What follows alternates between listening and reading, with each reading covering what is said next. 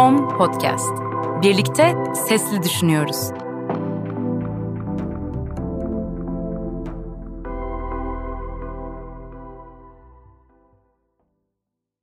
Yakın gelecek. İş yatırımın destekleriyle. Yakın geleceğe hoş geldiniz. İş Yatırım 25. yılını bugün size ulaşan bu podcast serisiyle kutluyor. Bu alanda önümüzdeki 25 yıl içinde dünyanın hala yaşanabilir bir yer olması umuduyla bu seride pandemiden bu yana ismini daha sık duyar olduğumuz sürdürülebilirlik kavramına farklı açılardan bakacağız. Cevabını aradığımız bazı çok büyük sorular, nasıl daha iyi bir gelecek yaratabiliriz ve neden yaratmalıyız? Şimdi bugünkü konuğumuza kulak verelim. Şimdi Türkiye'de yaşadığınız zaman şunu varsaydığımızda, elektrik bağlıysa evinize, ısınmanız Türkiye'de en çok kullanılan yöntem olan doğalgazla yapılıyorsa ve yemek yiyorsanız, bu yemek bu arada full vegan, yani hani et, süt, met hepsini kestik biz. Çöp hiç çıkarmıyorsun, hiç full toplu taşıma kullanıyorsun ve toplu taşımayı bir haftada sadece 10 kilometre falan kullanıyorsun böyle. Yani hani olabildiğince en minimum, en çevreci, en doğal yapabileceğin en doğal şekilde yaşarsan bir şehirde, bir apartman dairesinde, küçücük bir apartman dairesinde herkes dünyada senin gibi olursa dünyada 2.2 dünya gerekiyor. Şimdi bu şunu anlatıyor bize. Yani bireysel olarak sen ne yaparsan yap, sistemik bir değişiklik olmadıktan sonra bu yol değil.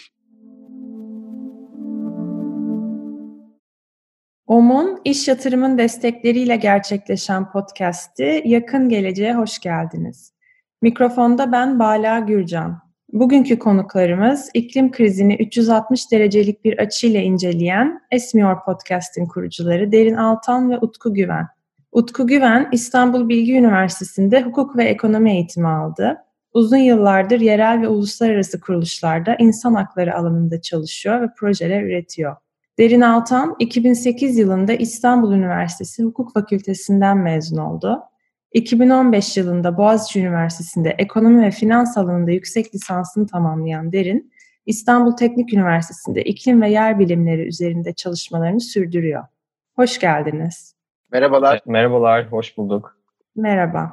Esmiyor nedir ve nasıl başladı? Esmiyor nedir ve nasıl başladı? Öncelikle bu soruyu böyle Esmiyor Podcast nasıl başladı diye sormadığın için teşekkür ederiz. Çünkü biz bir podcast olarak başladık yola ama hani Esmiyor olarak bir platform olarak devam ediyoruz. Esmiyor nasıl başladı? Esmiyor aslında bizim şahsi iklim krizi meselesini dert edinmemiz. Kendi aramızda hani iki arkadaş olarak konuşmamızla başlamış bu proje. Biraz böyle pandemi projesi de diyoruz. Pandemi sırasında evlerdeyken ne yapalım, ne yapabiliriz diye konuştuğumuzda oluşturduğumuz bir projeydi. İklim kriziyle ilgili bir şey yapalım derken, yani bir proje üretelim, bir katkımız olsun derken aslında başka konularda bir dernek kurmak istemiştik. Sonra Derin gelip bana hani bir podcast yapalım mı o zaman hani bu konuda farkındalığı arttırmak için dedi. Ve bu şekilde aslında biz podcast kayıtlarına başladık. Yani şu ana kadar da hani neredeyse 50 bölümü geçti. Her hafta podcast yayını yapıyoruz. Tabii yani podcastlerde de aslında belki hani sizin podcastte de olduğu gibi biraz böyle konuk alıyoruz, uzmanları ağırlıyoruz. Hani birkaç bölüm hariç kendimizin birebir konuştuğu olmuyor. İlk başlarda çok böyle soru cevap şeklinde gidiyordu ama artık biraz da böyle kendi görüşlerimizle belirttiğimiz bir platforma döndü. Yani aslında bir yılı aşkın bir süredir iklim biliminin, sürdürülebilirlik çabalarının farklı noktalarında duran pek çok konuğunuz oluyor ve 30 dakika onları konuk ediyorsunuz. 36 bölümü tamamladıktan sonra durup kendi kendinize neler öğrendik diye sorduğunuz bir 37. bölüm var. Bu soruyu tekrar etmek gerekirse neler öğrendiniz? Aslında şey diye konuşmadık hiç biz hala. Yani insanları konuk edelim, daha sonrasında oradan çıktıları konuşalım gibi bir fikrimiz çok olmamıştı. Ama biraz böyle geçen sene 2021 yazında, Ağustos aylarında şeyden yorulduk yani açıkçası. Sen de biliyorsun haftalık içerik üretmek çok kolay bir şey değil yani. Konuklar bul, onları ikna et, bir kayıt tarihi bul, sorular hazırla. Bir de konukların hepsi farklı konularda yazıyor. Biz hani karşılarına boş çıkabileceğimiz insanlar değil. İnsanların bir saatlik vaktini alıyoruz, dinleyicilerin vaktini alıyoruz. Hazırlık yapmamız lazım. O hazırlık yapmak vesaire biraz da yorulmuştuk da orada şey dedik. Sezona dönelim yani hani bir birinci sezon olsun sonra ikinci sezona başlayalım falan. Birinci sezonun bitirilişini, kapanışında da biz ne öğrendiğimizi biraz konuşalım gibi bir fikir oluştu orada. Yoksa o noktaya kadar ya biz çok şey öğrendik ve kendimizdeki yansımalarını da anlatalım gibi bir fikir aklımızda oluşmamıştı. Ya benim bu arada çok keyif aldığım bir bölümdü. Kaydederken de, sonrasında editlerken, dinlerken de. O zaman öğrendiğimizi söylediğim şeyi ben en azından kendi tarafımda tekrar edebilirim. Bu problemin iklim krizi, ekoloji ve doğa tarafındaki problemlerin ne kadar bütüncül olduğunu ve aslında bireysel hareketlerle belli değişiklikler yapabilmekle birlikte sistemsel bir değişiklik yapmadan çözümünün çok mümkün gözükmediğini, ama o sistemsel değişikliği bizi götürecek itici gücün de bireysel değişikliklerle doğduğuna ilişkin bütün sohbetlerde ben bunu öğrenmiştim. Hatırlarsan ben de şunu söylemiştim o zaman ve onu daha sonraki yılbaşı bölümümüze tekrar ettiğimi hatırlıyorum. Yani öğrendiğim şeylerden biri komünitenin gücünün ne kadar fazla olduğu, yani harekete geçince ne kadar yani bir gerçekten doğru bir amaca yönelik bir şekilde insanlara hareket geçirince etrafımızda bir komünite toplandığı ve herkes kendi yeteneklerine göre, kendi zamanına göre gerçekten ortaya bir şey koyabiliyor. Yani bu gücü görmek yani benim için çok öğretici olmuştu. Hatta biz hani yılbaşı bölümü yapmıştık. Daha sonra ikinci sezonda. Onda da daha önce Esmiyor Podcast'te konuk aldığımız ya da konuk almadığımız ama hani bir şekilde birlikte iş yaptığımız insanlarla böyle toplu bir bölüm kaydettik. O da hani bunun böyle bir yansıması gibi olmuştu aslında. Farklı bölümlerde sık sık geri döndüğünüz bir kavram var. O da iyimser olmayan umut. Biraz bu kavramdan bahsedebilir misiniz? Bozcaada Jazz Festivali'nde duymuştuk hatırlarsan ilk bu kavramı. Alper Hoca'dan. Aynen. Yani Utku ile tabii ki de bu podcast dışında da bu konuda konuşuyoruz. Yani hani böyle bazen gece buluştuğumuz zaman falan bir yerde saatlerce konuştuğumuz oluyor. Bu konulara da tabii denk geliyoruz. İnsan bize de çevremizden de veya takipçilerden, dinleyicilerden gelen bir soru, umutlu musun? Yani yüzeysel olarak baktığım zaman çok da umutlu da değilim ben. Ama sonrasında da şu karşısında şöyle bir soru geliyor. Peki umutlu değilsen o zaman neden bu işlerle uğraşıyorsun? İşte kendi umut seviyemizi, umut nedir, umudun farklı tipleri var mı, hani alt kırılımları var mı gibi böyle birazcık kendi aramızda tartışırken Utku'nun da dediği gibi Bozcaada Jazz Festivali'nde bizim bir içerik konusunda bir işbirliğimiz vardı Bozcaada Jazz Festivali'nde ve orada bir panel moderasyonu yapıyorduk. Çok da keyifli bir paneldi. İşte Özlem Hace, Itır Erhard ve Alper Aküz vardı. Ve Alper Aküz sanki böyle bizim bu iç tartışmalarımızı, iç çatışmalarımızı duymuşçasına kendi konuşmasında bir soru üzerine iyimser olmayan umut diye bir şeyden bahsetti. Hope without optimism diye, Terry Eagleton diye birisinin ortaya attığı bir kavram. Ve bu bize çok yakın hissettik aslında bu kavrama. Çünkü çok acayip iyimser bir noktadan yaklaşmıyoruz çoğu bir şeye ama umudumuz da var. Yani itici güç olarak umut var ama umudu etmek için iyimser olma ihtiyacı yok. Bu arada şu anda hani benim şahsen birazcık da rahatsız ettiğim şeylerden bir tanesi hani bu 21. yüzyılda özellikle son birkaç senede insanları böyle iyimser olmaya, kendini sevmeye yönelik olarak böyle bir baskı olması resmen. Yani sevmiyorsam da sevmiyorum kardeşim, iyimser değilsem de iyimser değilim yani. Hani bunun bir problem olduğunu biliyorum, çözmeye çalışıyorum da yani hani sürekli böyle bir positivity, bir toksik positivity mi deniyor hani buna bilmiyorum ama yani bunu da ittirmeyin yani.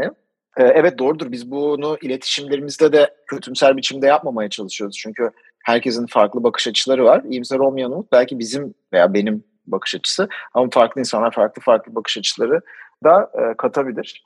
Yani dediğim gibi mesela Cristiano Figueres full optimizm üzerine kurulu gidiyor. Kendisi Paris Sözleşmesi'nin baş müzakerecilerinden bir tanesiydi. Yani farklı bakış açıları var ama ben biraz daha imser olmayan umutta kendi şahsi temsiliyetimi gördüm diyeyim. Yani kendi iç çatışmalarımı, evet ya bak böyle bir kavram varmış. Demek ki benim yaptığım şey çok da saçma değil. Kendi içimde çatışmıyorum gibi bir his yaşamıştım duyduğum zaman. 2021 bitmeden hemen önce sürdürülebilir seyahat üzerine bir günlük bir etkinlik yaptınız. Seyahat influencerlarıyla sürdürülebilirlik üzerine çalışan bloggerları bir araya getirerek bir sürdürülebilir seyahat manifestosu oluşturdunuz. Bu manifesto esmiyor.org internet adresinden okunabiliyor. Bu alandaki sorunları ve ortaya çıkan manifestoyu biraz anlatabilir misiniz? Ya bu bizim çok üzerine düşündüğümüz ve çalıştığımız bir konuydu. Hani sürdürülebilir seyahat meselesi. Ve aslında da şeyden çıkmıştı. Yani Nisan ayında podcast'in böyle 5. ayı falandı yani bölümlerimizin. Nisan ayında aslında biz ne yapabiliriz iklim krizi ve sürdürülebilirlik için? Yani bireysel olarak ne yapabiliriz diye 5 tane bölüm yayınlamıştık. Bu 5 bölümün içinde işte nasıl gıda tüketeceğiz, nasıl su tüketeceğiz, nasıl giyineceğiz, nasıl atık atacağız ve bir diğeri de nasıl seyahat edeceğizdi. Orada yani seyahat bloggerı iki arkadaşımızla konuşmuştuk ve oradan çıkan bir şeydi aslında. Evet yani hani bu konuda hani tek bir bölüm yetmez. Biz seyahat meselesine eğilmeliyiz. Çünkü biz ikimiz de aslında seyahat etmeyi seven insanlarız. Dolayısıyla hani diğer seyahat etmeyi seven insanları da bir araya getirip ya bu seyahatlerimizi gerçekten nasıl daha sürdürülebilir hale getiririz diye konuşmak istedik. Orada hani şey dedin aslında hani seyahat influencerları dedin ama aslında böyle biz bir mix yaptık. Yani o derinde katılacaktır ona. O mix bence gerçekten bu manifestoyu doğru yapan şey oldu. Yani seyahat influencerı da var. İşte bir tane işte dağ rehberi de var.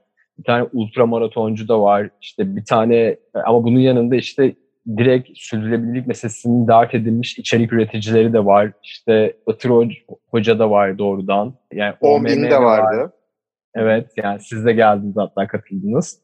Yani ne demek işte bir yandan sektörde bununla ilgili işler yapan insanlar da var. Hani o mix o gün gerçekten çok güzel bir şey doğurdu. Ve dediğim gibi hani internet sitesinde görülebilir. Tabii orada sürdürülebilirlik meselesini sadece yani karbon salımı üzerinden yani karbon ayak üzerinden okumadık.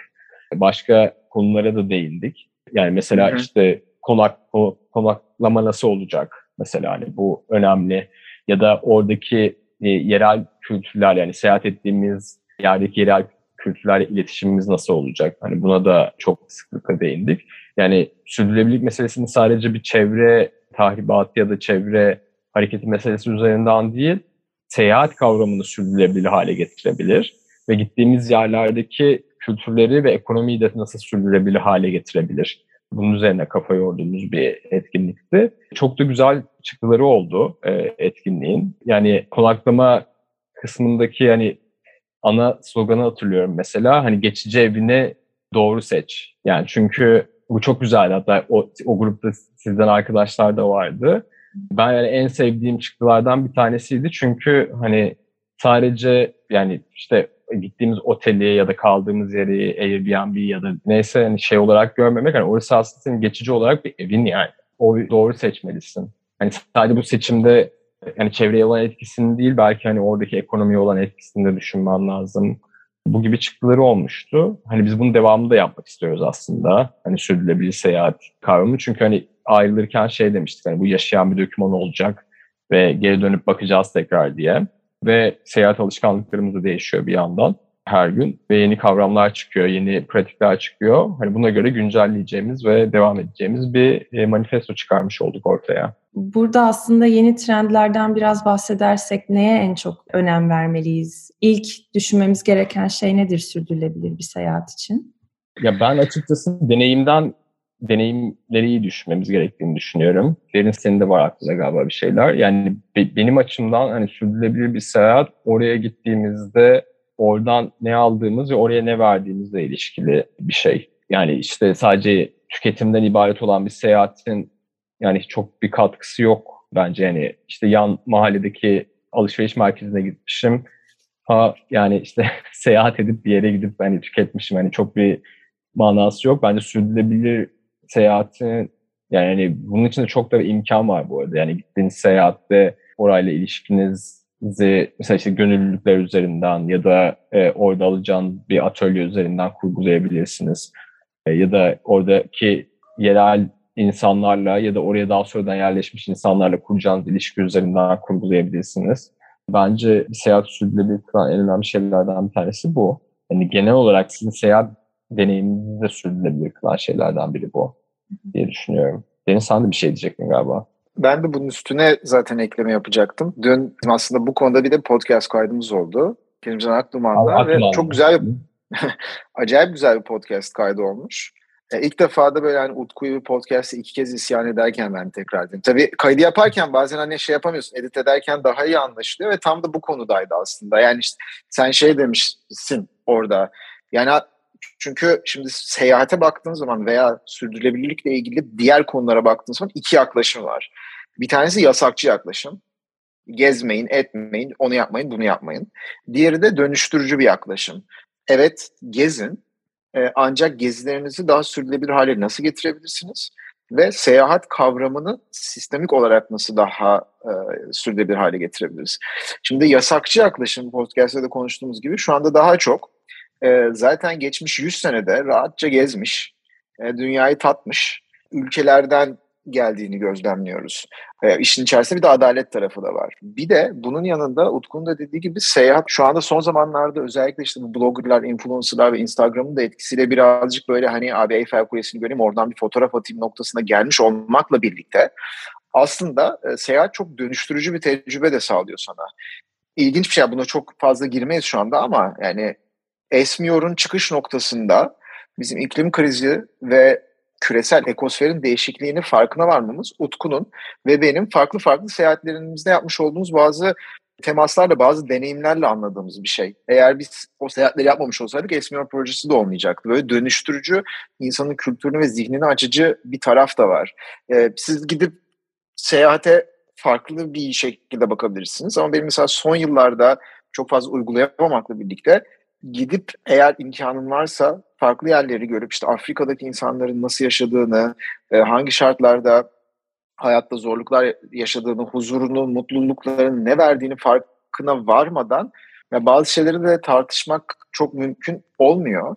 Ya o yüzden aslında seyahatin sürdürülebilirliği Utku'nun dediği gibi şahsi sürdürülebilirlik tarafı. Yani benim için o almış olduğum deneyimin ve birikimin hayatım boyunca sürdürülebilir biçimde hayatıma etki edebilmesi şu anda ilk aklıma gelen şey. Yani çok sorgulamak veya yargılamak istemiyorum ama Türkiye'de yaşayan bir insan için mesela ben şeye çok garipsiyorum. Yani Maldivlere neden gidersin ki denize girmek için? Yani çünkü şaka yok yani. Gökova Körfezi'ne git. Avustralya bayraklı, Yeni Zelanda bayraklı bir sürü tekne görürsün ve onların söylediği şey abi dünyanın en güzel denizi bu. Yani giriyorsun. Hani köpek balığı falan filan yok. Gayet de güzel bir yer. Hani bunu böyle birazcık dış dünyaya yönelik bir reklam halinde değil de iç dünyaya yönelik bir dönüşüm hikayesi olarak bakmak iyi olur diye düşünüyorum. Hı hı. Ya bir de işte orada trendlerin peşinde koşmaktansa gerçi kendi hikayenizin peşinde koşmak da önemli. Yani herkes Maldivlere gidiyormuş ya da işte herkes Tayland'a gidiyormuş değil yani hani belki direkt kendi arka bahçende çok daha iyi bir deneyim yaşayabilirsin yani seyahat ederek. Aslında başkalarının deneyimlerini tekrar etmeye çalışmak da çok sürdürülebilir bir amaç değil yani. Kendimizi bulmamız burada ve kendi isteklerimizi keşfetmemiz doğaya da en minimum etki edecek şekilde çok daha makul bence de. Peki bütün bu süreç boyunca sizi en çok şaşırtan içgörü veya veri ne oldu? Konuklarınızdan dinlediğiniz mesela. Umarım dedim bunu... Ya ben iki şey var. Umarım bir diğerini de sen söylersin Derin. Ya beni şaşırtan konulardan bir tanesi hani bu karbon ayak izi meselesinin çok fazla abartılıyor olması. Yani çünkü çok önem veriyoruz. Yani bireysel olarak dönüşümlerin örnek teşkil edeceğini ve kendindeki değişimlerin de hani toplumsal değişimler yaratacağına. Ama hani bir yandan hani karbon ayak izi kavramının çok yani hani doğrudan böyle bir fosil yakıtlarla meşgul bir şirketin PR kampanyası olması yani şaşırtıcı. Hani çünkü orada hani bireylerin üzerine çok fazla sorumluluk yükleyip hatta bir suçlama niteliğinde hani ilk önce kendinize bakın daha gibi hani karbon ayak izi ama hani zaten ne yapıyoruz gibi. Hani benim açıkçası en fazla ki mesela bizim ilk yaptığımız yayınlarda biz karbon ayak izi meselesinden bahsettik. Bununla ilgili paylaşımlar yaptık ama hani şu anda geldiğimiz noktada hani tabii ki yaptığımız tüketim yani ben tüketime odaklanmanın daha önemli olduğunu düşünüyorum. Hani mecburi tüketimlerin azaltılmasındansa hani mesela işte az duş alın, asansörü az kullanın diye bir şey vardı bir markanın kampanyasında. Hani şimdi hatırlamıyorum ama evet işte fosil yakıtların işte savaşlara sebep olduğu ya da işte fosil yakıtların ciddi çevre felaketlerine sebep olduğu ya da mesela altın aramanın çok büyük çevre felaketlerine sebep olduğu bir dünyada hani benim küçük yaşamımdaki şeye bu kadar müdahale edilmesi bana garip geliyor. Benim için oydu. Diğerini de umarım Deniz söyler ama belki başka bir şey söyleyeceksiniz. O yüzden şey yapmayayım, kısıtlamayayım. Yani var dünya, ya. Bu şey gibi yani 2.2 dünya meselesi var ya. Evet. Ya genel olarak başka yani bütün Esmiyor projesinden çıkardığımız bir öngörüyle devam edebilirsin tabii yani. Yani ikisi şöyle birleştirme aklımda bir şey vardı. Esmiyor'da biz böyle kayıt yaparken hatta şu anda da onu yapmaya çalışıyordum. Bazı konular konuşulurken biz arkada bir hesaplamalar falan yapıyoruz. Çünkü belli sayıları dinleyicilerin veya takipçilerin anlayabileceği şekilde anlatmaya çalışıyoruz. Şimdi sen şunu diyebilirsin yani insanların sayıları anlamayacağını mı düşünüyorsun? Maalesef belli bir boyutun üstündeki rakamlar çok algılayabileceğimiz bir düzeyde değil. Bunu işte şu anda baktığım şey şuydu, ormansızlaştırma konusu. Ormansızlaştırma, COP26'daki ormansızlaştırmaya ilişkin falan böyle bir sözleşme imzalanmıştı. Dediler ki 2030 yılında biz ormansızlaştırmayı durduracağız. Herkes bir coştu. Yani oley, ormansızlaşma duracak vesaire.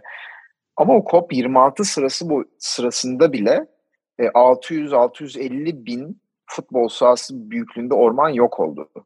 Şimdi sen 2030 yılında bunu yapacağım diyorsun.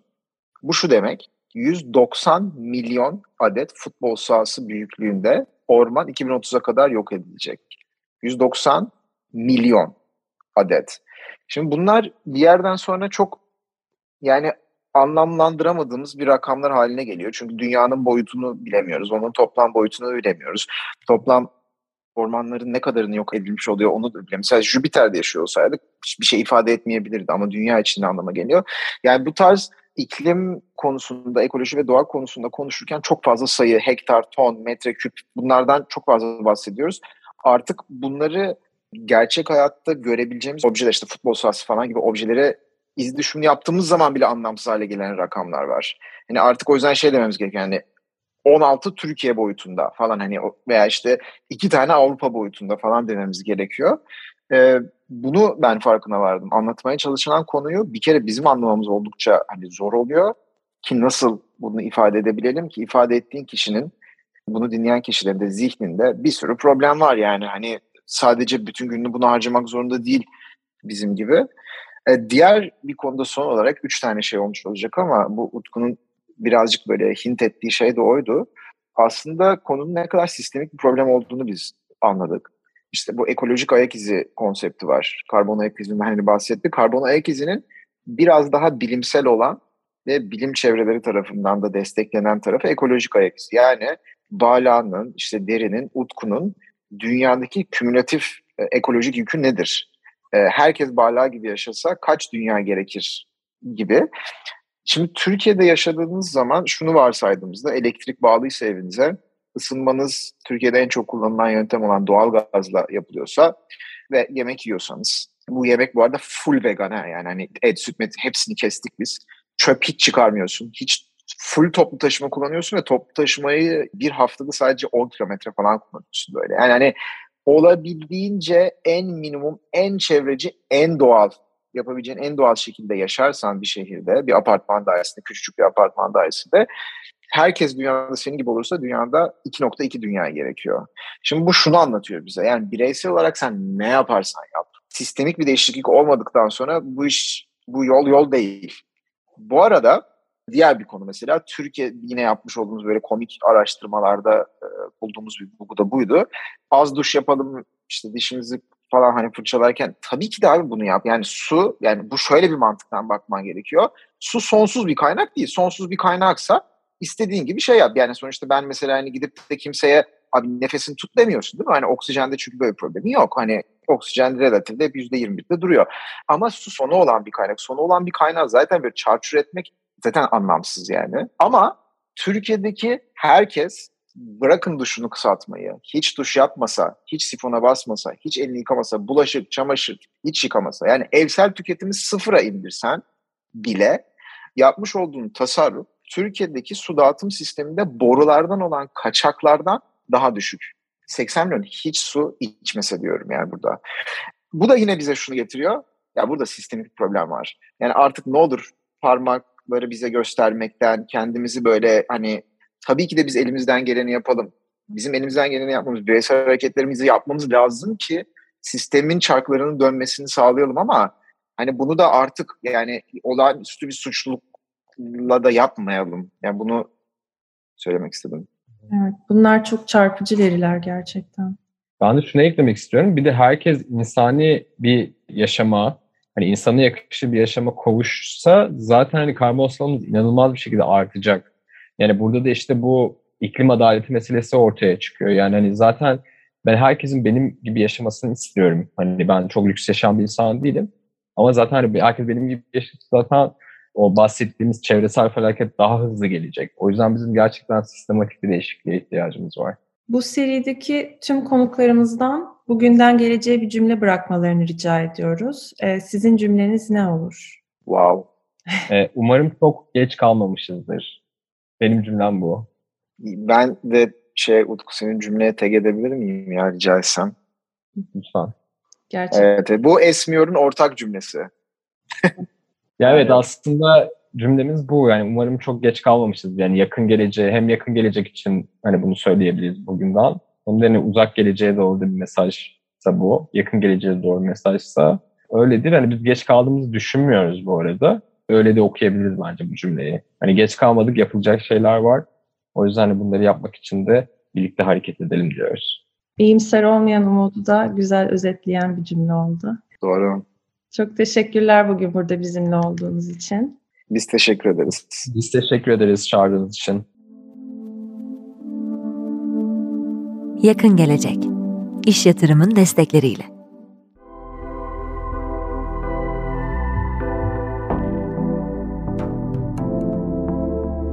On Podcast. Birlikte sesli düşünüyoruz.